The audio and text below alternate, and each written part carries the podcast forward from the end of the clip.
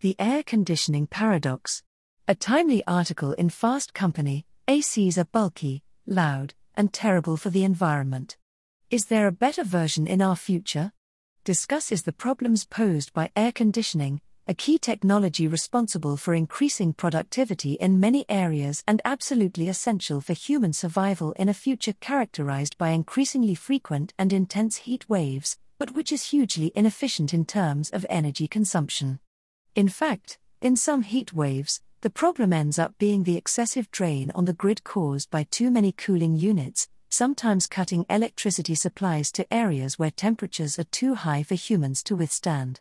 The International Energy Agency estimates that over the next three decades, the number of air conditioning units installed worldwide will triple to about 6 billion, producing the following paradox the more coolers, the more greenhouse gas emissions, given the insufficient decarbonization of electric power generation in most countries, creating a vicious circle.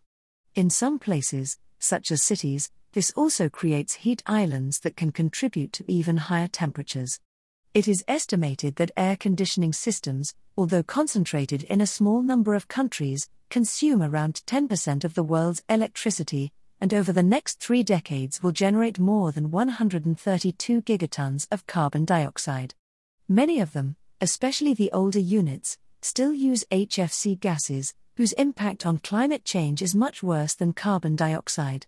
One creative solution, described in a paper in Nature Communications, is to hack air conditioning units so they can absorb carbon dioxide from the atmosphere, generating a byproduct fuel called crowd oil, which can be used to power difficult to electrify transportation.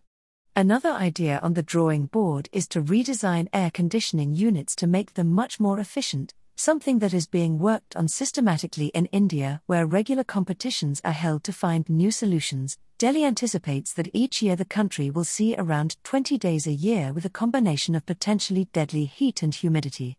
A further 4 billion air conditioning units will be sold over the next few decades, our only defense against increasingly extreme heat waves.